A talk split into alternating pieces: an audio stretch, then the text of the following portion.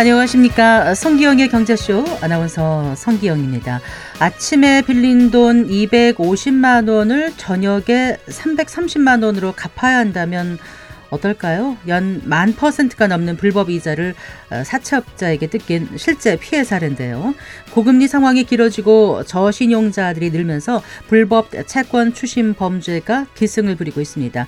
특히 돈 빌릴 곳 없는 경제적 취약층을 주로 노린다는 점에서 악질적인데요. 불법 사금융 실태와 해결책 알아보겠습니다. 아, 가치 투자란 시장의 흐름에 흔들리지 않고 좋은 회사의 주식을 쌀때 사서 비쌀 때 파는 원칙을 충실히 지키는 투자법을 말하죠. 아, 가치 투자의 대가 크리스토퍼 브라운이 자신의 투자 비법을 알려주는 책입니다. 아, 가치 투자의 비밀 함께 읽어보겠습니다. 이 시간 유튜브로도 함께하겠습니다.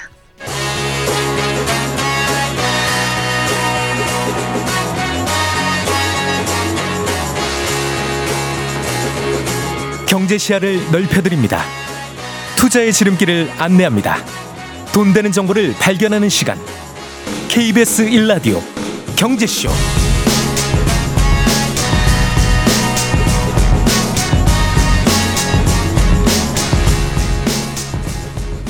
네, 먼저 오늘의 주요 경제 뉴스부터 정리해드리겠습니다. 경제 뉴스 브리핑 한국경제신문 최형창 기자와 함께합니다. 어서 나오십시오. 네, 안녕하세요. 안녕하세요. 오늘 비상 경제장관 회의가 열렸죠. 네. 네.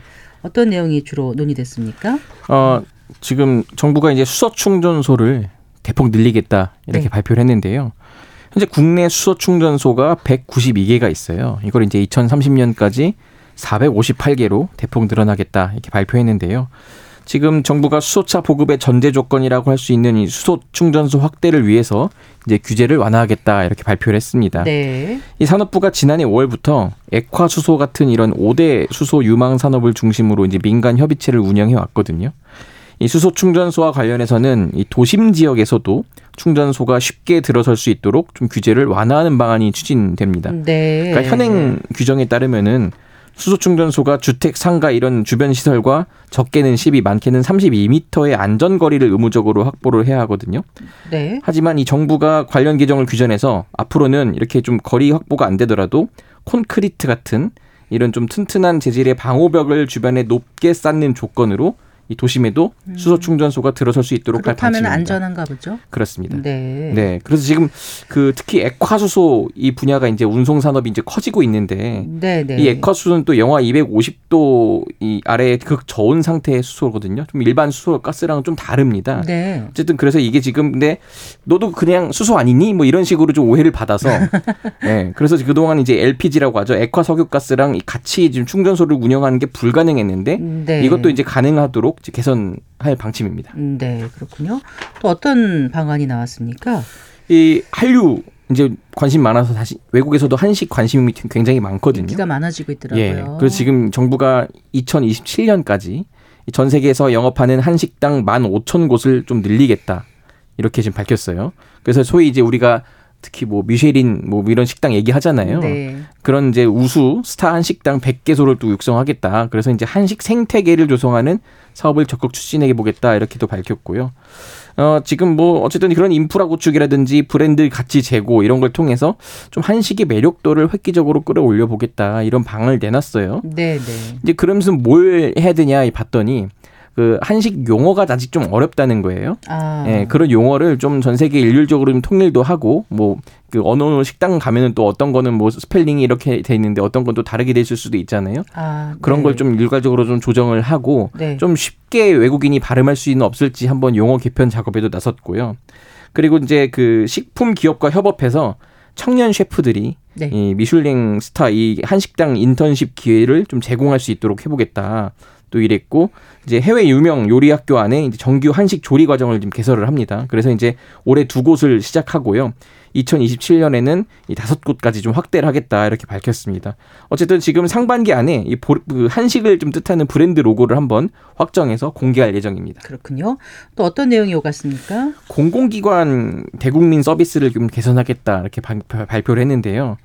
그 우리가 이제 운전면허증이나 뭐 이런 걸 발급받더라도 여권도 여권은 이제 좀 개선된 부분이 있지만은 운전면허증은 아직도 이 오후 6시면은 그 운전면허 시험장에서 발급이 이제 더 이상 안 된다는 거예요. 음, 네네. 이것 때문에 이제 퇴근하면서 좀 가고 싶었던 그 운전면허 취득한 분들이 불편함이 있었는데 이거를 이제 좀 8시까지 좀 늘리겠다. 운영 시간을 이렇게 네. 발표도 했고요. 이 창덕궁, 경복궁 이런 고금 탐, 고궁 탐방 프로그램이 있잖아요. 이것도 횟수를 좀 4월부터 늘리기로 했어요. 네. 그동안에는 너무 제한적이어서 선착순으로 하니까 너무 매진이 빨리 된다 이런 불편들이 있었거든요. 예, 네. 그렇기 때문에 이런 걸 좀 늘리고 네. 추첨제 비중도 30%에서 40%로 확대하겠다. 이렇게 발표를 했고요. 또 지금 선착순으로 이용객을 선정하는 전국 44곳의 국립공원 야영장이 있는데 이것도 이제 예약 방식을 모두 추첨제로 바꿉니다. 이 예약 경쟁이 좀 과열되고 이 대기로 인한 불편함을 해소하겠다 이런 방침입니다. 음, 네. 자, 1월 소비자 물가 상승률이 나왔습니다. 네, 좀 살펴볼까요? 이 지난달 소비자 물가 지수가 지난해 같은 달과 비교해서 2.8% 상승을 했습니다. 이 소비자 물가 상승률이 2%대로 내려온 거는 지난해 7월 이후 6개월 만인데요. 이 전기, 가스, 수도 요금과 이 공업 제품 가격이 좀 둔화한 영향이 커요. 사실은 한 3%대가 나오지 않겠냐 이렇게 예상을 예상보다 약간 했었거든요. 그렇습니다. 네, 지금 그렇게 좀 나왔고요. 이 공업 제품도 석유류와 소주, 뭐 화장품 등의 가격이 하락하면서 1.8% 상승하는데 그쳤습니다. 이5% 넘게 상승했던 지난해 1월보다도 상승폭이 많이 줄어든 거죠. 네. 근데 문제는요. 농산물 가격이 아직 지금 그렇게 높습니다. 이 이상 기후도 있었고 또 작황 부진 이런 게 지금 원인으로 꼽히는데요. 농산물이 이번에 15% 넘게 올랐습니다. 두 달 연속 15%대 상승률이고요. 특히 사과는 지난해 같은 달과 비교해 보면 56% 넘게 올랐고요. 네. 토마토는 52%, 귤은 40% 가까이 값이 뛰었습니다. 신선 과실 전체로도 25% 정도 상승을 했고요. 13년 만에 가장 큰 폭으로 오른 겁니다. 네. 어, 그런데 이제 좀 안심할 수는 없다. 이런 얘기도 나왔다면서요. 그렇습니다. 지금 물가 상승률 어쨌든 뭐 어, 2%대까지 내려오긴 했지만은 좀 중동 지역 정세가 너무 불안정하다. 좀 네. 이런 분석이 나왔거든요. 최상목 경제부총리가 이제 오늘 얘기한 건데요. 최근 중동 지역 불안 등으로 국제 유가가 80달러대로 재상승했다. 아, 서서히 올라가고 있어요. 그렇습니다. 네. 그러면서 2, 3월 물가가 다시 3%대 내외로 상승할 수 있다 좀 우려를 했는데요. 6개월 만에 이제 둔화를 했지만 오름세로 돌아설 수 있다 이렇게 전망을 한 겁니다. 지표상 경기 회복 흐름이 꾸준히 이어지고 있지만 부문별 온도차가 크다. 그렇기 때문에 아직 체감할 수 있는 회복엔 이르지 못하고 있다. 이렇게 네. 지적을 했습니다. 네. 또 우리 수출이 회복하면서 전체적인 경기 그 회복 흐름은 보이지만 지금 아무래도 그 소비가 둔화됐고 내수 시장이 좀 침체되거든요. 이 부분에 대한 우려가 있었던 겁니다. 네. 그리고 이 때문에 지금 정부가 또 설 명절을 앞두고 있기 때문에 이 농축산물 할인 지원 예산 100억 원을 추가 투입해서 이 사과, 배좀 가격 안정화에 나서기로 했습니다. 아, 이제 설 명절이 정말 코앞으로 다가온 느낌이에요. 제수용품 준비하려고 마음 바쁘신 분들 많을 텐데 이때쯤이면 항상 나오잖아요. 전통시장하고 예, 예. 대형마트 품목 가격 비교한 거요. 어떻게 나왔습니까? 이 평균적으로는 어, 전통시장이 조금 쌌습니다. 한 약 5만 7천 원 정도 쌌는데 어, 그렇지만 또 부문별로는 좀 다르거든요. 세- 소개를 해드릴게요. 네네. 이게 지금 중소벤처기업부와 소상공인시장진흥공단이 지난달 23일에서 26일 직접 다 일일이 조사를 한 거예요. 37개 전국 지역에서 이- 그 전통 시장을 갖고 그리고 인근에 이제 대형 마트를 가서 직접 비교를 한 건데 어, 예를 들어서 지금 전통 시장이 싼 거 먼저 말씀드릴게요. 뭐 깐 도라지, 고사리, 동태포, 숙주, 쇠고기 탕국용, 뭐 대추 이런 것들은 전통시장이 가격이 좀 더 저렴했습니다. 네. 반면에 대형마트가 싼 것도 있었어요. 예를 들어서 뭐 사과라든지 배 이런 것들 지금 아까 많이 올랐다고 했잖아요. 네. 그런 건 확실히 대형마트가 좀 쌌고요. 어, 그렇군요. 네, 두부라든지 그리고 이제 뭐 청주라고 하죠 술 이런 것들은 어, 대형마트가 조금 더 저렴했습니다. 그래요. 그 미국의 그 big tech 기업 실적이 지난밤 공개됐는데 그 관심이 집중되던 애플 실적 좀 얘기해 주시겠어요? 네, 애플이 5분기 만에 매출 성장세를 기록했습니다. 네. 애플의 지난해 4분기 매출이 1,195억 8천만 달러, 약 159조 원인데요. 전년 동기 대비 2% 증가했습니다. 2022년 4분기죠. 그때 이후로 처음으로 역성장을 피한 거예요. 네. 그러니까 지난해 신제품이 발표된 아이폰 부문 매출 697억 7천만 달러를 기록해서 전년 동기 대비 6% 성장을 했습니다. 반면 맥 부문이라든지 뭐 그런 건 좀 보합세였고 이 아이패드나 웨어러블 매출은 좀 감소를 했습니다. 그렇군요. 그런데 시간의 거래에서는 주가가 하락했다고 하던데요. 왜 예. 그랬을까요? 이 중국 시장에서 좀 예상치 못한 부진이 이어졌는데요. 아, 네. 그 아이폰 15라고 하죠. 그 판매 부진이 중국 매출에서 그래서 시장 예측치보다도 미치지 못했어요. 그래서 네. 한 208억 달러인데 시장 예측했을 때는 235억 달러였거든요. 좀 많이 못 미쳤죠. 심지어 1년 전보다도 13% 감소한 수치인 겁니다. 음, 중국에서 이렇게 사용량이 줄어든 이유는 뭘까요? 그 혹시 기억하실지 모르겠는데 작년에 중국 정부에서 공무원 공공기관이 직원들한테 이제 아이폰 사용을 쓰지 하지 아, 말아라 아, 네, 네. 이렇게 지금 그 공표를 한 적이 있어요. 미중 갈등이 생기면서 네, 거기에다가 이제 미중 갈등도 있으니까 네. 중국 국민들이 아 우리 미국 거 쓰지 말자 우리 자국 거 쓰자 이러면서 뭐 화웨이나 음. 샤오미 이런 중국 회사 스마트폰을 좀 구매하는 그야말로 이른바 애국 소비 열풍도 불었다고 합니다. 그랬군요. 네. 네, 그에 따라서 지금 애플의 중국 시장 입지가 좀 위협을 받고 있고요. 네. 그러니까 아이폰이 사실 그동안 중국에서 굉장히 많이 팔려서 좀 인기 있는 스마트폰이었는데 지금 중국 시장에서의 고성장이 어쨌든 브레이크가 걸린 것이다. 이 때문에 지금 중국 실적 기대감이 좀 낮아서 많이 주가가 좀 1.5% 하락했습니다. 네. 다른 big tech 기업들은 어땠습니까? 뭐 메타라든가 아마존 이런 예. 데는요? earning surprise 있었고요. 네. 메타가 지난해 4분기 실적 공개하면서 또 주당 50센트의 분기 배당을 최초로 실시하겠다고 어, 밝혔는데 네. 이 전분기 매출을 봤더니 401억 달러, 이 약 53조 2천억 원 정도거든요. 전년 대비 25% 상승입니다. 네. 이 시장 조사 기관의 예상치보다 훨씬 좀 넘어섰고요. 순이익도 140억 달러, 전년 동기보다 약 3배 이상 늘었습니다. 그랬군요. 또 그러니까 이 때문에 주가가 실적 발표 후에 시간의 거래에서 14% 이상 올랐고요. 아마존도 연말 쇼핑 아마 시즌 실적 호주에 힘입어서 네. 이 주가가 장마감 후에 7.0% 이상 올랐는데 4분기 매출 봤더니 이 14% 올랐습니다. 1,700억 1,700억 달러 이렇게 기록을 했습니다. 아무래도 지금 아무래도 지금 그 아마존은 또 아마존 웹 서비스라고 클라우드 서비스 있잖아요. 네, 네. 여기 매출도 13% 이상 올라서 굉장히 지금 호조세를 이어가고 있습니다. 알겠습니다. 예, 잘 들었습니다. 고맙습니다. 감사합니다. 경제 뉴스 브리핑 한국경제신문 최형창 기자와 함께했습니다.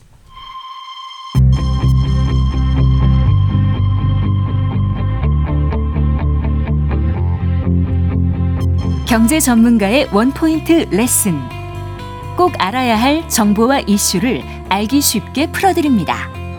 대한민국 경제 고수와 함께 투자의 맥을 짚는 KBS 일라디오 경제쇼. 진행의 성기영 아나운서입니다.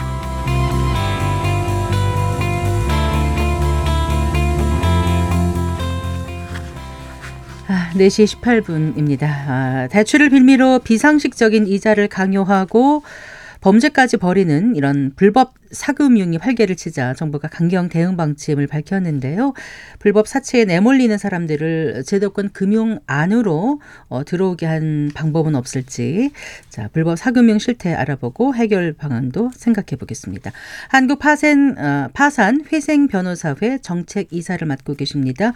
법무법인 대유래 백주선 변호사 스튜디오에 모셨습니다. 반갑습니다, 변호사님. 네, 반갑습니다. 안녕하세요. 안녕하십니까. 아, 정부가 불법 사금융과의 전쟁을 선포했습니다. 요즘 불법 사금융이 더 기승을 부리는 것 같은데 왜 그렇다고 보세요?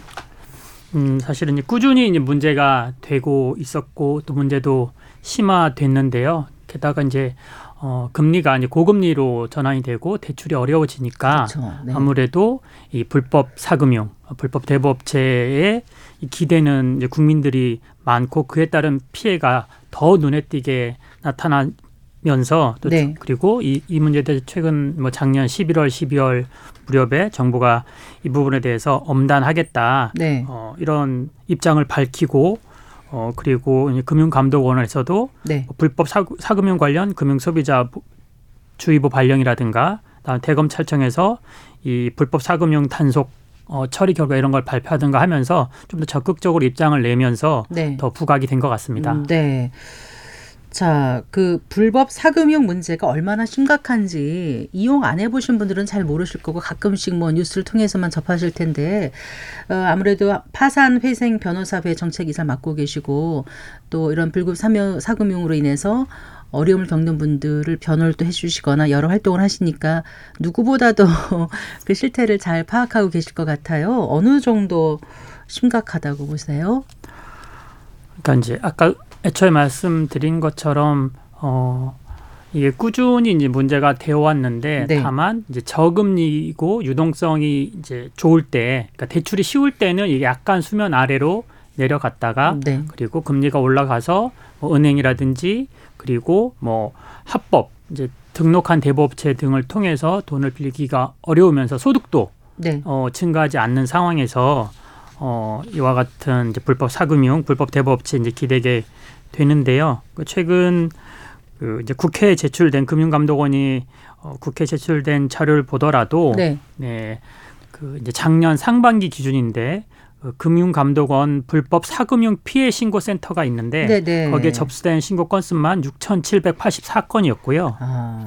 또 연간 기준으로 보- 보더라도 2019년에 5,468건 네. 그리고 2022년 말 기준이면 기준으로는 만 913건으로 네. 보면 이제 꾸준히 증가하는데 그것이 이제 금리 인상 기조와 좀 맞물려 있고 그래서 어, 조금 더 심각해지고 있다 이렇게 음. 볼수 있을 것 같습니다. 실제로 적발된 사례 가운데 눈에 띄는 사례 어떤 거 얘기해 주시겠어요?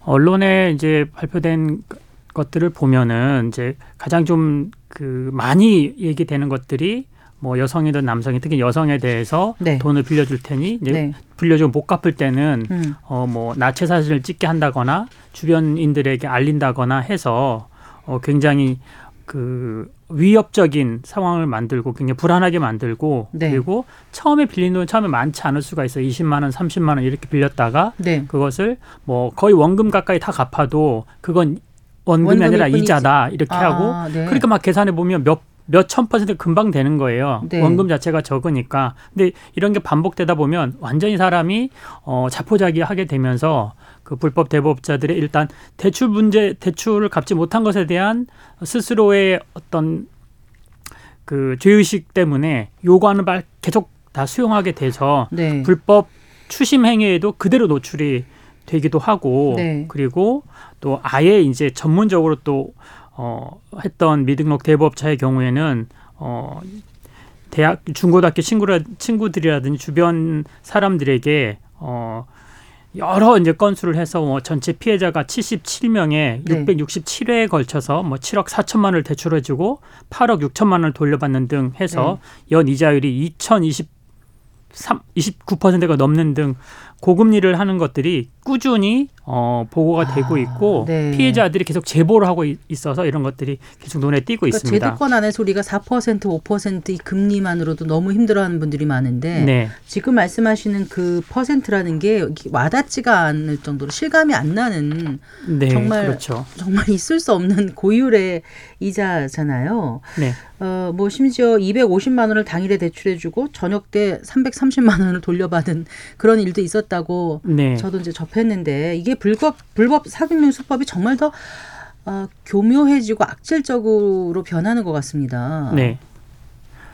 그러니까 이제 그런 겁니다. 이- 지금 여러 이제 양상이 있는데 어, 불법 사금이 그 전에도 사실은 조직적인 면이 있었지만 지금 더 훨씬 더 조직적이고 계획적으로 이제 움직이고 있고 온라인 플랫폼 등 지금은 뭐, 뭐 직접 만나서 어디 사무실을 차려놓고 이런 경우보다는 네. 온라인으로 마케팅을 하고 그다음에 전화를 주고 받고 그 전화 또뭐 사실은 뭐 전화라든지 이용하는 계좌도 다 이제 흔히 말하는 불법 혹은 대포 통장, 대포 계좌 이런 걸 이용해서 하니까 굉장히 이제 적발하기가 쉽지 않게 되는 구조고 그리고 어 예컨대 뭐 나체 사진을 찍혀서 그걸 받으면 그걸 어 지속적으로 위협을 하고 그걸 실제 유포도 하고 이러면서 어 이런 수법들이 굉장히 더 조직적이고 계획적이고 또 교묘해지고 적발하기는 쉽지 않은 형태로 진행이 되고 있어서 이거 굉장히 큰 문제라고 볼수 그러니까 있습니다. 이전에는 그뭐 전단지라든가 어떤 명함 같은 게 어디 꽂혀 있고 공공 화장실이라든가 어- 어, 이런 데 가면 있지 않습니까? 네. 그런 걸 보고 이제 전화를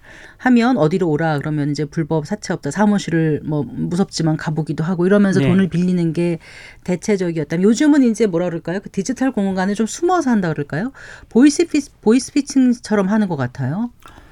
그러니까 이제 그거 그 제가 이제 했던 사건 중에는 약간 네. 그두 가지를 다 하는 방식으로 즉 실제 불법 대출로서 대출을 해주기도 하고 네. 또 그때 얻은 그 피해자의 개인 정보 등과 그 네, 상황을 네. 이용해서 네.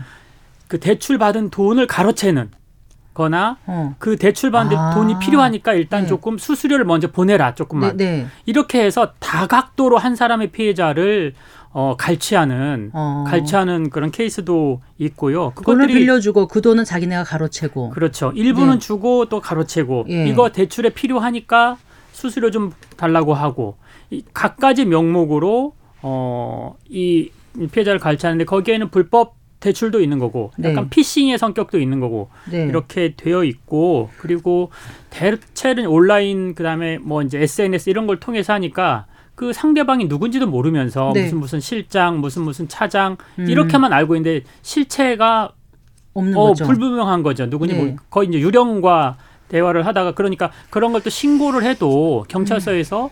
그 사람 추적하는 게 쉽지가 않- 않은 거고 어 돈을 이제 아까 말씀드린 케이스에서는 실제 대출을 해준 거 따로 있는 거죠 적법한 네. 대출을 일으켰기 때문에 거기서는 피해자한테 돈을 갚으라고 하고 네. 또그 피해자는 피해를 당했으니까 경찰서에 신고를 하는데 그 가해자 범행 어그 그 범인들을 또 찾기가 어려우니까 네. 상당히 이제 문제가 얽히는 그런 케이스들도 어. 어, 제가 직접 목격하기도 했습니다. 그, 그 인터넷에 대출 플랫폼이 많은가 봐요. 거기 그러니까 정상적인 대출이 아닌 걸 어떻게 알 수 있을까요? 대출 플랫폼에 예를 들어서 뭐 대출, 급전 필요 이렇게 치면 이게 거의 다 이상한 건가요? 아 그렇지는 않은데요. 네. 대출 플랫 중개 플랫폼이라는 것은 대 대부 업체하고 네. 소비자 사이에 중개를 해줍니다. 네, 그리고 네. 수수료는 대부 업체한테 받는데 아. 여기에 이제 그 올라와 있는 어 이제 연결해 주려고 하는 대부 업체가 어딘지를 봐야 되는데 네. 거기는 이제 한국 대부협회 홈페이지에 보면 등록한 대부업체 명단이 쭉 나옵니다. 아, 네. 예, 그런 게 나오고 그리고 실제 이 사업자 등록증이라든지 어, 등록한 대부업법에 따른 등록을 하는 업체인지 확인을 해야 되죠. 네. 예, 그런 것들을 해야 되고 다만 어 처음 그러니까 이제 일반 이제 국민으로서는 그걸 세세히 다알 수 없기 때문에 네. 그 피해를 완전히 그 예방한다 이런 것은 좀 쉽지는 않은 것 같고 이 대부업체의 체, 대부업체나 대부 중개업체의 책임을 더 강화하는 방식으로 접근할 수밖에 없을 것 같아요. 즉 이 온라인 플랫폼을 개설한 그 사업자에 대한 책임을 강화함으로써 네. 소비자 피해를 예방하거나 구제하는 방식으로 접근을 해야 된다고 봅니다. 그럼 피해자들을 만나보시면 주로 어떤 과정을 거쳐서 이렇게 불법 사금융의 문을 두드리게 되는 거예요?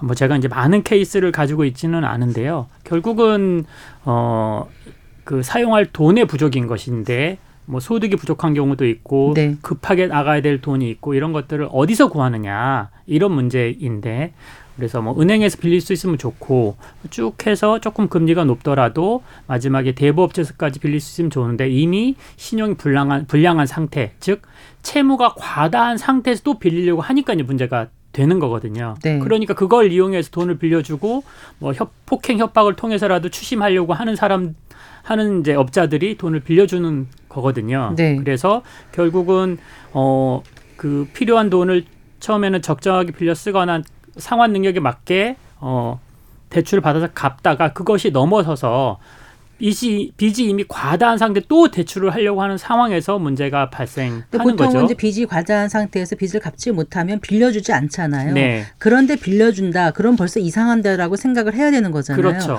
근데 너무나 절실하고 막막하니까 내가 지금 당장의 이 위기라든가 고통을 면- 모면하고 급전을 해서라도 일단 위기는 넘기고 어떻게든 내가 갚을 수 있을지라고 생각하는 것 자체가 네, 이미 이제 덫에 빠져 들어가는 거잖아요. 그렇습니다. 근데 그런 경우 사실 또 누가 네, 그 사람 의그 상황을 구제해 줄 수 없으니까 네. 어찌 보면 막연하게 불안감 갖고 그럴 수도 있다고 하면서도 들어가게 될 것 같아요. 그러니까 이제 그런 상황에서 돈을 더 빌리려고 하는 것을 사실 중단을 해야 되는 거거든요. 음, 네. 빚을 정리해야 되겠다. 이렇게 관점을 바꿔야 되는 거거든요. 네. 물론 이제 생활비가 없고 이럴 수도 있는데 그건 또 다른 영역 예컨대 복지 시스템이라든지 이렇게 생각을 해야지 이걸 어 그 급하게 이제 급전을 불법 사금을 통해 빌리겠다라고 접근하면은 음. 이 덫을 벗어날 수가 없게 되는 오히려 것이어서 개인 파산이라든가 개인 네. 위생 제도를 신청한다든가 다른 식으로 접근을 해야지 그렇죠. 빚을 다시 또 빚으로 막거나 이렇게 하지 말아야 되고 그렇죠. 생계가 곤란한 쪽으로 너무 어려우면 차라리 주민센터 문을 두드려서라도 다른 방법이 없는가 이렇게 그렇죠. 네. 상담을 하는 게 맞다 이 말씀이신 것 같아요. 그러니까 목마른데 소금물을 먹어서 안 되는 것처럼 네. 그러니까 그리고 어뭐 이제 이렇게도 보일 수 이게 먹음직해 보이면 약간 일단 먹고는 싶은데 그게 먹었을 때 탈이 날 수밖에 없는 본인도 결국 피해를 볼 수밖에 없는 상황인데 네. 그 거기서 이제 현명을 선택하는 게 쉽지는 않지만 그래도 돌이켜 보면은 그리고 저희 이제 파산 상담을 할 때도 그 국면에서 파산 회생을 문의하는 쪽으로 접근을 하면은 네, 이제 네. 길이 열리는데 예. 또 빌리자 이렇게 접근하면 계속 이, 이 문제에서 해결이 안 되는 거죠. 뭐 이런 경우도 있더라고요. 이제 가장인데 어떻게 하다가 이제 이 실직을 하게 되고 가족들한테 말하기가 곤란해서 이제 대출을 받기다 받다가 받다가 안 되니까 여기까지 간 경우. 네. 아니면 주식이나 무슨 무슨 도박 같은 걸 하다가 돈을 다 잃었는데 어떻게 할 수 없으니까 집에 얘기할 수 없으니까 또 이런 데다 음 이제 가서 빌리나든가 네. 이런 식으로 해서 근데 나중에 보면은 그래도 그때 솔직하게 얘기하고 그때 주위에 도움을 청하는, 청하는 게 나았을 텐데라는 그 후회를 하게 될 거라는 생각이 들거든요. 그런 경우 되게 많고요. 어. 예. 그러니까 그런 또 내부적인 내심의 약점이 있으니까 네. 그런 불법 대부업체 요구라든지 음. 그, 그이 고율에 대해서 저항을 못하고 신고를 못하게 되는 심리적인 어떤 방해가 장애가 되는 기재가 되는 거거든요. 그리고 아까 그 여성의 사진 같은 거를 네. 갖다가 이제 찍어서 협박을 한다라는 건 애초에 사진은 어, 사진을 협박까지 해서 찍는 건지 뭔지 모르겠습니다만 거기까지 갈 정도면 이건 아니다라고 생각을 해야 되는데 네. 그렇게 간 게 참 안타깝다는 생각이 들거든요. 어쨌거나 지금 이제 법정 최고 그 금리라는 게 있지 않습니까? 예. 그게 몇 퍼센트죠, 변호사님? 현재는 1년 연 기준으로 20%를 초과하면 안 된다 이렇게 초과하면 안 된다. 되어 있습니다. 네. 그런데 지금 이제 그 대부업체 얘기를 좀 들어보면은요. 네. 그연 20%를 초과하지 못하니까 우리는 지금 어 우리가 가, 그러니까 돈을 유통 그러니까 돈을 빌려와서 빌려주는 거지 않습니까? 네. 근데 그 과정에서 금리가 많이 올라서 우리는 그냥 제대로 웬만하면 빌려줄 수 없는 상황이다 이렇게 얘기를 하더라고요. 네네네. 그러니까 별 그 대부업체를 통해서 20% 안에 빌릴 수 없는 사람들이 이 불법 사금융으로 내몰리는 거 아닌가요? 그 부분에 대해서는 어떻게 그러니까 생각하세요? 그런 이제 항변을 네. 대부업계에서 이제 하는데요. 근데 물론 지금은 많은 이제 대부 업체들이 완전 이제 그이 기업화된 대형 이제 대부 업체들도 많이 있는데 네. 여하튼 4천 개 이상의 대부 업체들 가운데서 결국은 그 대부업을 하는 업도 경쟁이기 때문에 네. 그 기본적인 법률이라든지 그리고 사회 사회에서 허용하는 범위 내에서 경쟁을 해야 되는 거고 네. 더 중요 더 직접적으로는 그 조달 금리 얘기를 많이 하는데요. 네. 원래 이제 대부업을 허용할 때요. 이게 이제 흔히 말하는 이제 사채업이었거든요. 네. 양 음성화돼 있던 거.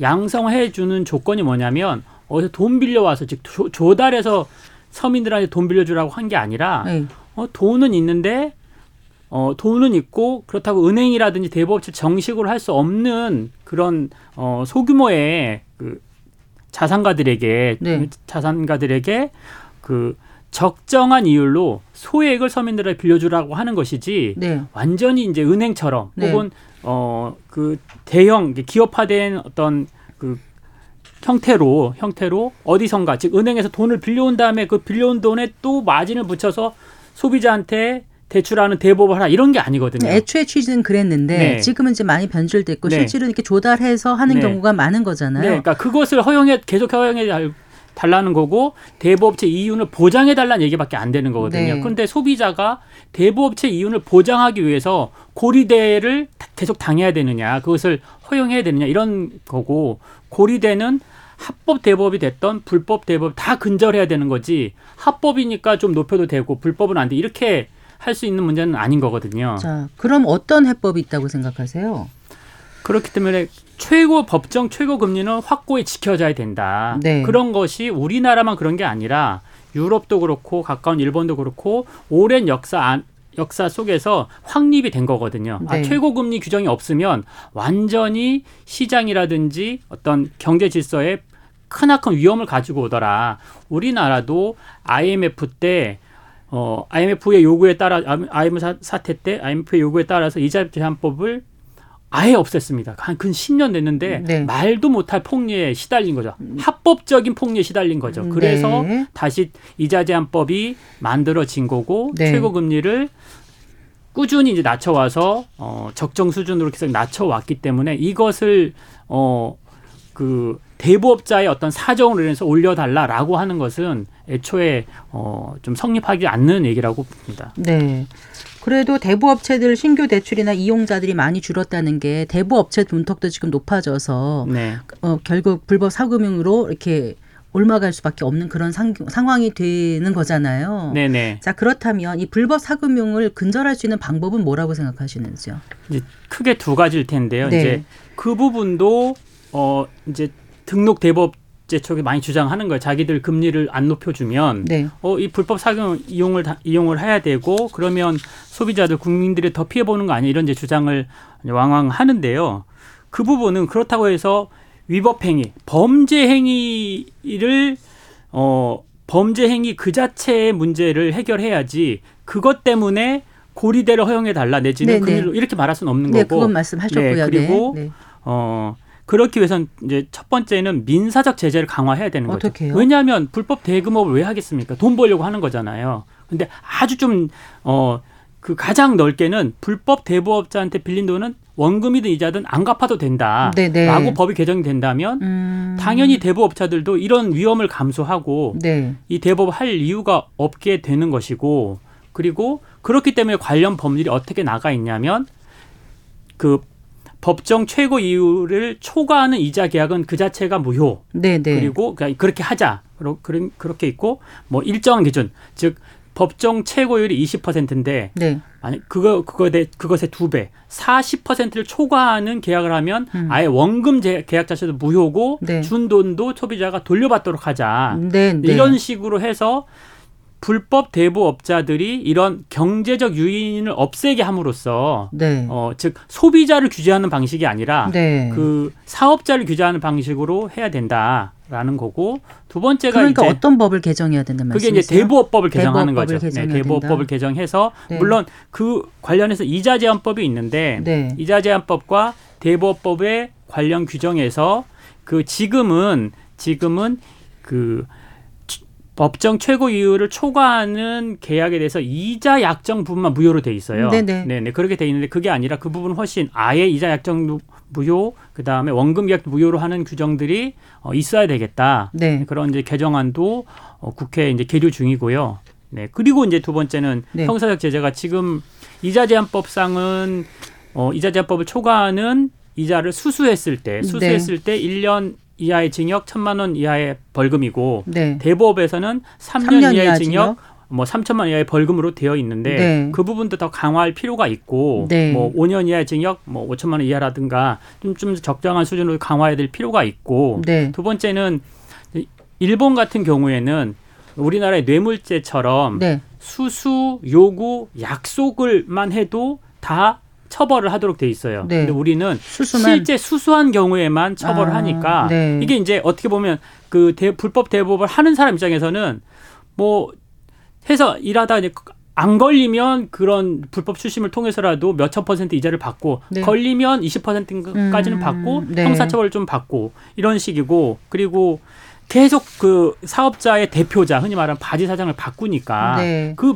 처음 그런 사람들은 이제 재판을 받더라도 초범이고 하면 음, 집행유예로 나와서 또 네, 추가 이런 사, 네. 사례가 있기 때문에 예. 좀더 이제 그런 부- 사례를 더 어, 파, 정리를 해서 그런 그런 행태가 나오지 않도록 하는 수준의 형사처벌을 강화할 필요가 또그 있는 거죠. 대포폰이라든가 대포 통장 만드는 거 이런 것도 좀 용이하지 못하게 하는 그런 방법이 없을까 이런 생각도 하게 됩니다. 네. 그런 부분도 이제 또 당연히 필요한데, 그러니까 그건 이제 이 대부업 영역뿐만이 아니라 네. 모든 사회에서 이 대포폰이라든지 뭐 불법 이제 그 대포 계좌를 이용해서 이용이 되고 있으니까 그건 또 그것대로 법 개정을 통해서 예. 정리를 해야 될것그 같습니다. 연동형 법정 최고금리제 도입 이거는 아직 좀 얘기가 무리 있지 않은가 봐요.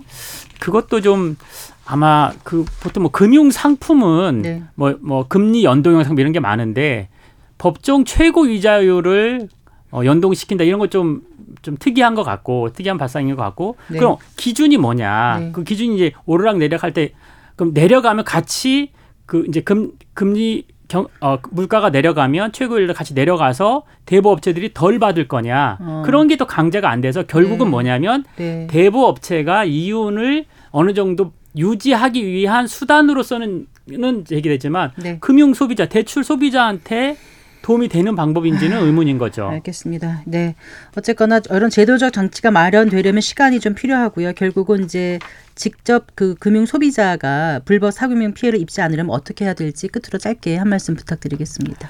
결국 이 문제가 돈이 어 필요하건 혹은 결, 그 과도한 부채 상태에 네. 발생하는 문제거든요. 만약에 과도하지 않고 신용이 괜찮은 상황이라면 불법 대부업체에 문의할 이유가 없을 텐데 네. 핵심은 과도한 부채 상태다. 그것을 또 일시적으로 돈을 빌려서 해결할 것이 아니라 뭐 기본적인 상담을 뭐 금융감독원이라든지 아니면 신용회복위원회 혹은 뭐, 뭐 지방자치단체 창구를 이용해서 상담을 받아보고 네. 더 이제 궁극적으로는 파산 회생이라든지 신용 회복 절차를 통해서 빚 문제를 해결하는 방식을 접근해야 네. 이 문제에서 좀 벗어날 수 있을 것이다 이렇게 생각합니다. 네, 알겠습니다. 잘 들었습니다. 고맙습니다. 네, 고맙습니다. 네. 아, 백주선 한국파산회생 변호사회 정책이사와 얘기 나눠봤습니다.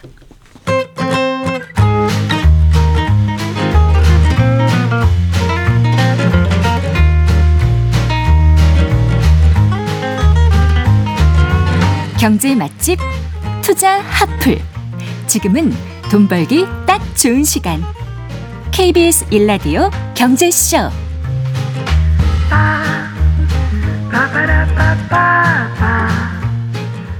네, 4시 41분입니다. 아, 워렌 버핏, 벤자민 그레이엄 등 투자의 거장들을 고객으로 뒀던 아, 자산운용사 아, 트위디 브라운의 아, 대표입니다. 크리스토퍼 브라운이 자신의 투자 원칙을 밝혔던 책입니다. 가치 투자의 비밀.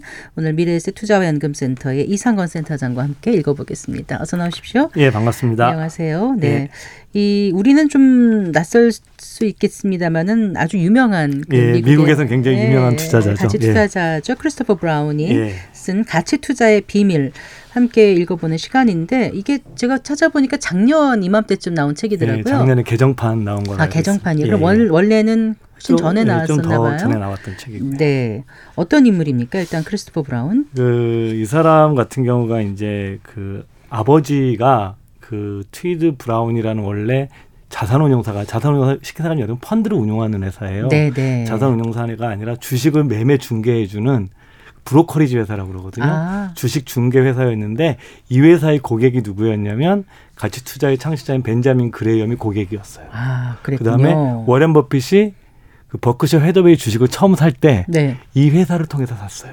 네, 그러니까 이제 이 책 자체가 그러니까 이 저자 자체가 어려서부터 네. 그 가치 투자 그룹에서 초기에 인류 투자가들이 그 투자를 어떻게 하고 매매했는지를 봤던 사람이고 네. 이 사람이 69년도 6월에 그 집에 돌아갈 기차표가 5달러를 빌리기 위해서 아버지가 일하는 회사에 갔는데 네. 그 아버지의 파트너죠. 파트너 중에 한 명이 그 투자에 대한 얘기 쭉 설명을 해주고 나서 여름방학 동안 인턴으로 일해보는 게 어떠냐 그랬더니 이 사람이 오케이를 하고 그때가 그- 몇몇살 때였죠? 대충? 그때가 대학생 때- 때예요. 대학생 네, 때였죠. 네. 그렇게 해서 이 사람이 이제 주식 투자 입문하고 이 회사가 이제 brokerage 회사였는데 네. 나중에 펀드를 운영하는 회사로 바뀝니다. 음. 그러니까 이 사람이 나중에 거기서 주식을 배우고 또 투자를 하면서 나중에 그 트위디 브라운이라는 투자 회사의 대표가 됐다는 그러니까 애초에 69년에는 잠깐 들렀다가 예. 그 가치 투자의 명가인 트위디 브라운에 결국 입사해서, 입사해서. 오랫동안 예, 아버지 회사에서 입사한 거고요. 그런 거군요. 예. 네.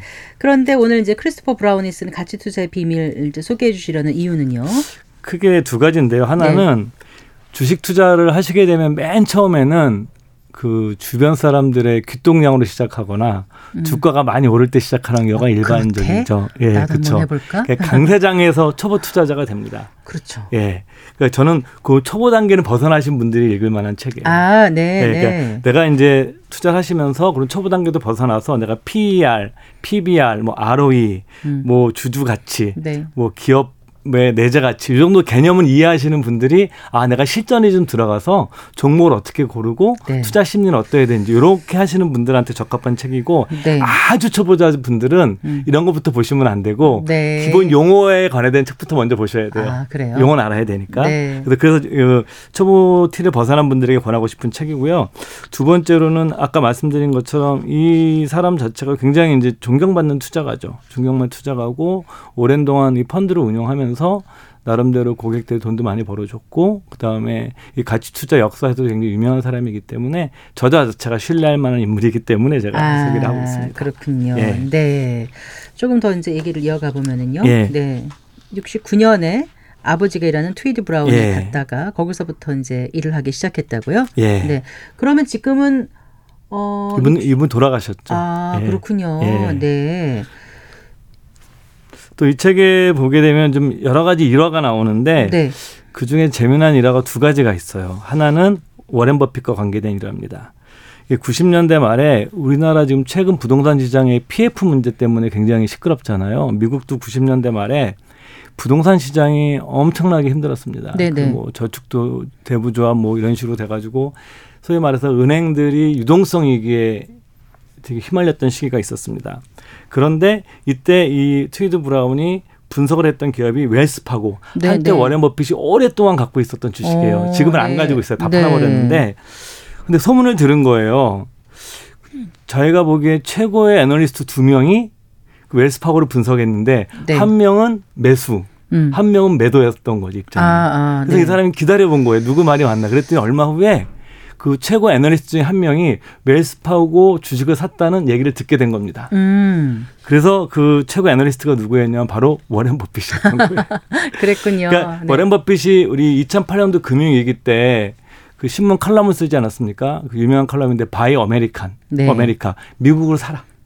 그러니까 이때도 이 부동산 시장의 위기가 오면서 은행들이 굉장히 어려워졌을 때 실질적으로 부동산 담보 대출 비율이 적은 적은데도 시장의 오해에 의해서 주가가 네. 많이 폭락했던 네. 웰스파고 주식을 사거든요. 네. 그렇기 때문에 그, 그 크리스토퍼 브라운도 그 사람을 따라서 이제 주식을 샀고 그 이 얘기를 합니다. 이 사람이 한 얘기가 어떻게 했냐면 그래서 우리는 세계 인류 애널리스트가 상황 어떻게 하는지 상황을 아주 지켜보다가 긍정적인 견해, 즉 웰스파고를 사기로 한 긍정적이가 맞다고 판단을 했다. 네. 왜냐하면 그 최고 애널리스트가 바로 워렌 버핏이었기 때문이다. 네. 라는 말을 했죠, 이 사람. 그런 일화가 있다는 예, 말씀이시고. 근데 뭐 이 책을 쭉 보다 보니까 우리나라 주식도 샀었다면서요? 예, 그 두 번째 그 이제 인연인데 네. 2005년 초에 대한제분 주식을 뭐 종목 오. 추천 아닙니다 이거 네. 대한제분 주식을 매입을 했는데 그 책엔 이렇게 나와요 이 회사의 순 자산 가치 그, 그 회사 가지고 있는 현금이나 부동산 이런 총 자산 가치의 주식의 전체 가격인 시가총액이 3분의 1 가격에 거래되는 걸 보고 네. 주식을 샀다. 네. 근데 또 재미난 거는 사실 이 주식을 버핏도 샀었어요. 그랬었나요? 2004년도쯤에 워렌 버핏이 대한제분 주식을 사가지고 두 배 이상 벌고 나간 적이 있었거든요. 그걸 보고 산 건가요? 따라서? 아마도 이들이 아마 좀 전에 2005년이라고 그러니까 아마 서로 교류를 하고 있었으니까 어, 네. 종목 교류 좀한 것 같아요. 네. 그 이들이 모임도 있었거든요, 거기 당시. 네, 그래서 네. 그 당시에 이제 대한제분이 PER PER가 두 배였고 네. 이 회사가 갖고 있는 현금이 회사의 시가총액보다 훨씬 컸어요. 이게 무슨 아. 얘기냐면 회사를 청산하는 게 좋은 거예요. 그러니까요. 주주 입장에서 그러면 내가 그렇죠. 현금이 더 많으니까 그 회사 갖고 있는 부동산, 뭐 기계 설비 다 공짜로 딸려오는 거죠. 네. 그래서 이제 이 주식을 사서 두배 이상 벌었고 어. 그 크리스토퍼 브라운도 두 배 이상 벌었고 네. 워렌 버핏도 두 배 이상 벌었던 그 일화가 이 책에 나옵니다. 그러니까 결국은 괜찮은 것 같은데 예. 저평가된 거 지금 싸게 있는 주식을 맞습니다. 산다는 것 같아요. 예, 맞습니다. 예. 예. 그러니까 이, 이 책에서 이제 저자가 강조하는 것 중에 하나가 주식 투자를 어떻게 볼 것이냐에 관한 문제예요. 이 사람이 이런 얘기를 합니다. 주식 투자는 쇼핑하는 것과 똑같다. 쇼핑하는 음, 것과 네. 같은 상품이면 최대한 더 싸게 살려고 하는 것처럼 주식도 최대한 더 싸게 살려고 노력해야 된다. 그러니까 어떤 상품이든 가장 인기가 있을 때 네. 모든 사람들이 사려고 할 때는 세일을 하지 않, 안 하죠. 안 하죠. 네. 그러니까 주식도 마찬가지라는 거죠. 주식시장에서 인기를 얻고 있는 주식, 사람들이 침을 튀겨가면서 칭찬하는 주식, 이런 주식은 절대 세일가에 판매되지 않는다.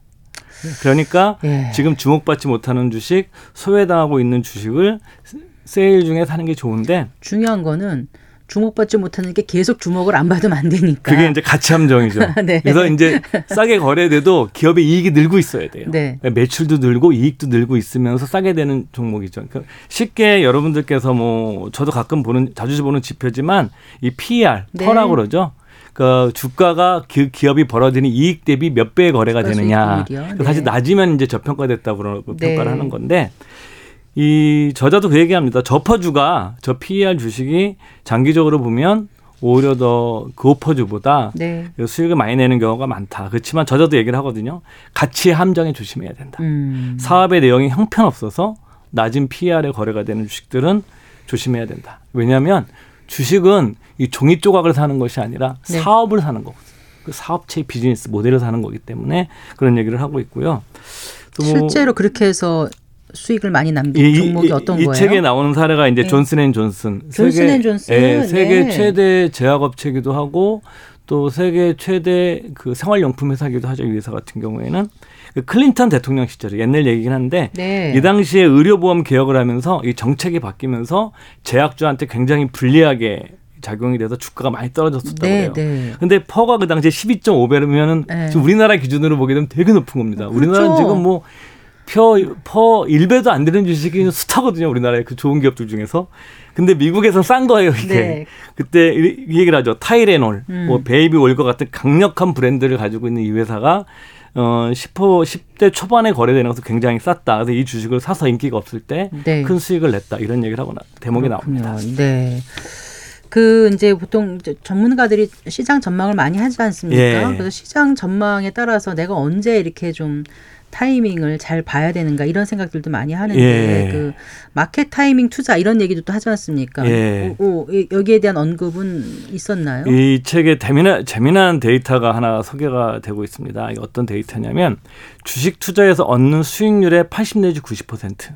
내가 뭐 100만 원을 투자했다 그러면 80만 원 내지 90만 원 수익은 주식을 보유하고 있는 기간 전체 중에서 2에서 7%의 짧은 기간 동안에 벌어들이는 거죠. 그런 것 같죠. 예, 예. 사실. 그러니까 네. 확 오르는 구간이 굉장히 짧거든요. 네. 그러니까 이때 번다. 그러니까 이게 이제 샌퍼드 앤 번스타인 앤 컴퍼니라고 해서 미국에서 굉장히 유명한 리서치 회사입니다. 네. 이 회사에서 1926년도부터 93년도까지 수익률이 가장 좋았던 60개월간, 그러니까 음. 거의 한 뭐 한 70년 가까운 기간 동안에 가장 수익률이 좋았던 60개월, 한 네. 5년 정도의 기간에 평균 수익률이 11% 정도였는데 네. 만약에 이, 이 11%의 수익을 냈던 60개월은 26년도부터 93년도까지 전체 기간 중에 네. 불과 7%에 불과하다. 아. 이걸 맞출 수 있느냐? 맞출 수 없다. 그래서 아주 강력하게 얘기를 하죠. 그래서 어떻게 하라는 그래서 말이죠? 가장 좋은 건 뭐냐면 네. 시장에 머물러 있는 것이다라는. 그러니까 제가 뭐 제가 한번. 제가 한번 여러분들한테 존버건 책을 한번 소개해드려서 말씀드렸던 게 중에 네. 그러니까 뭐 펀드나 이런 것이 아니더라도 네. S&P 500과 같은 시장 지수를 이용하시면 머물러 있을 수가 있어요. 음. 그 여러분들께서 많은 분들이 생각하시는 이 짧은 기간을 맞추려고 그러는데 네. 그게 매우 어려운 일이고 어렵죠. 인간의 능력으로는 불가능하다고 불가능. 보는 거예요. 예. 네. 근데 많은 분들이 부동산도 마찬가지입니다. 부동산을 보면 맨날 올랐다고 생각하지만 여러분들 한번 쭉 데이터를 보면은 떨어진 구간도 꽤 많이 나와요. 네, 네. 그러니까 주식 시장, 부동산 시장이 오를 때는 또 짧은 기간에 오릅니다. 네. 여러분들께서 뭐냐면 짧은 기간에 크게 오를 때 네. 내가 이 시장에 머물러 있지 않으면 돈을 벌 수가 없는 거예요. 그래서 저는 많은 분들이 그러거든요. 집을 살 때 언제 사야 돼? 이런 얘기들 많이 하시는데 네. 오히려 저는 뭐냐면 언제 오를지 모르기 때문에 네. 집을 갖고 있- 있어 생기는 리스크가 네. 집이 없어서 생기는 리스크보다 네. 훨씬 안- 적어요? 네, 적다라고 보는 어. 거죠. 이런 관점에서 보게 되면 참 쉽지 않습니다. 쉽지 않죠. 예. 네, 이제 시간이 얼마 남지 않았으니까요. 또 어떤 얘기 해주시겠어요? 이 책에 네, 제가 책에 매우 좋아하는. 네. 사례가 피터 린치 얘기입니다. 네, 그 네. 전설적인 펀드 매니저인데 그렇죠. 이 사람이 한 13년간 운영하면서 2,700%를 냈던 사람이죠. 네. 그리고 13년간 단 한 해도 마이너스가 없었어요. 그렇다면서요. 단 한 해도. 네, 네. 87년도 그 증시. 음. 대폭락기에도 마이너스가 없었어요. 근데 재미난 거는 이 펀드에 가입했던 사람들 절반의 수익률이 마이너스였어요. 네. 이건 말이 안 되는 거예요. 그- 단 한 해도 마이너스가 아니었고 최고의 펀드 매니저였고 77년도부터 90년도까지 운영했었으니까 이때가 뭐냐면 미국의 스태그플레이션이 끝나고 주가가 반등했던 시기입니다. 네, 그래서요? 그러니까 역사상 가장 호황장 중에 하나예요. 네. 왜 이렇느냐? 넣었다 뺐다 해서 그래요. 그래서 여러분들께서 네. 뭐 시장 뭐 어려우시면 S&P 500 같은 거 사시고서 좀 아. 머물러 있는 전략이 때로는 훨씬 더 좋은 전략이 될 수 있다는 것을 좀 말씀드리고 싶습니다. 네, 많은 분들이 여러 생각을 하게 되는 그런 대목인 것 같습니다. 네, 잘 들었습니다. 고맙습니다. 네, 감사합니다. 아, 미래에셋 투자와 연금센터의 이상건 센터장과 함께했습니다. 어, 경제 이슈를 보다 심층적으로 분석하는 성기영의 경제쇼 플러스 어, 매주 토요일 오후 5시 5분에 방송됩니다. 이번 주에는 부동산 PF 위기와 경기 침체로 얼어붙은 같은 부동산 시장 전망 해보겠습니다. 네, 성기영의 경제쇼 오늘 순서 여기까지입니다. 저는 아나운서 성기영이었습니다. 고맙습니다.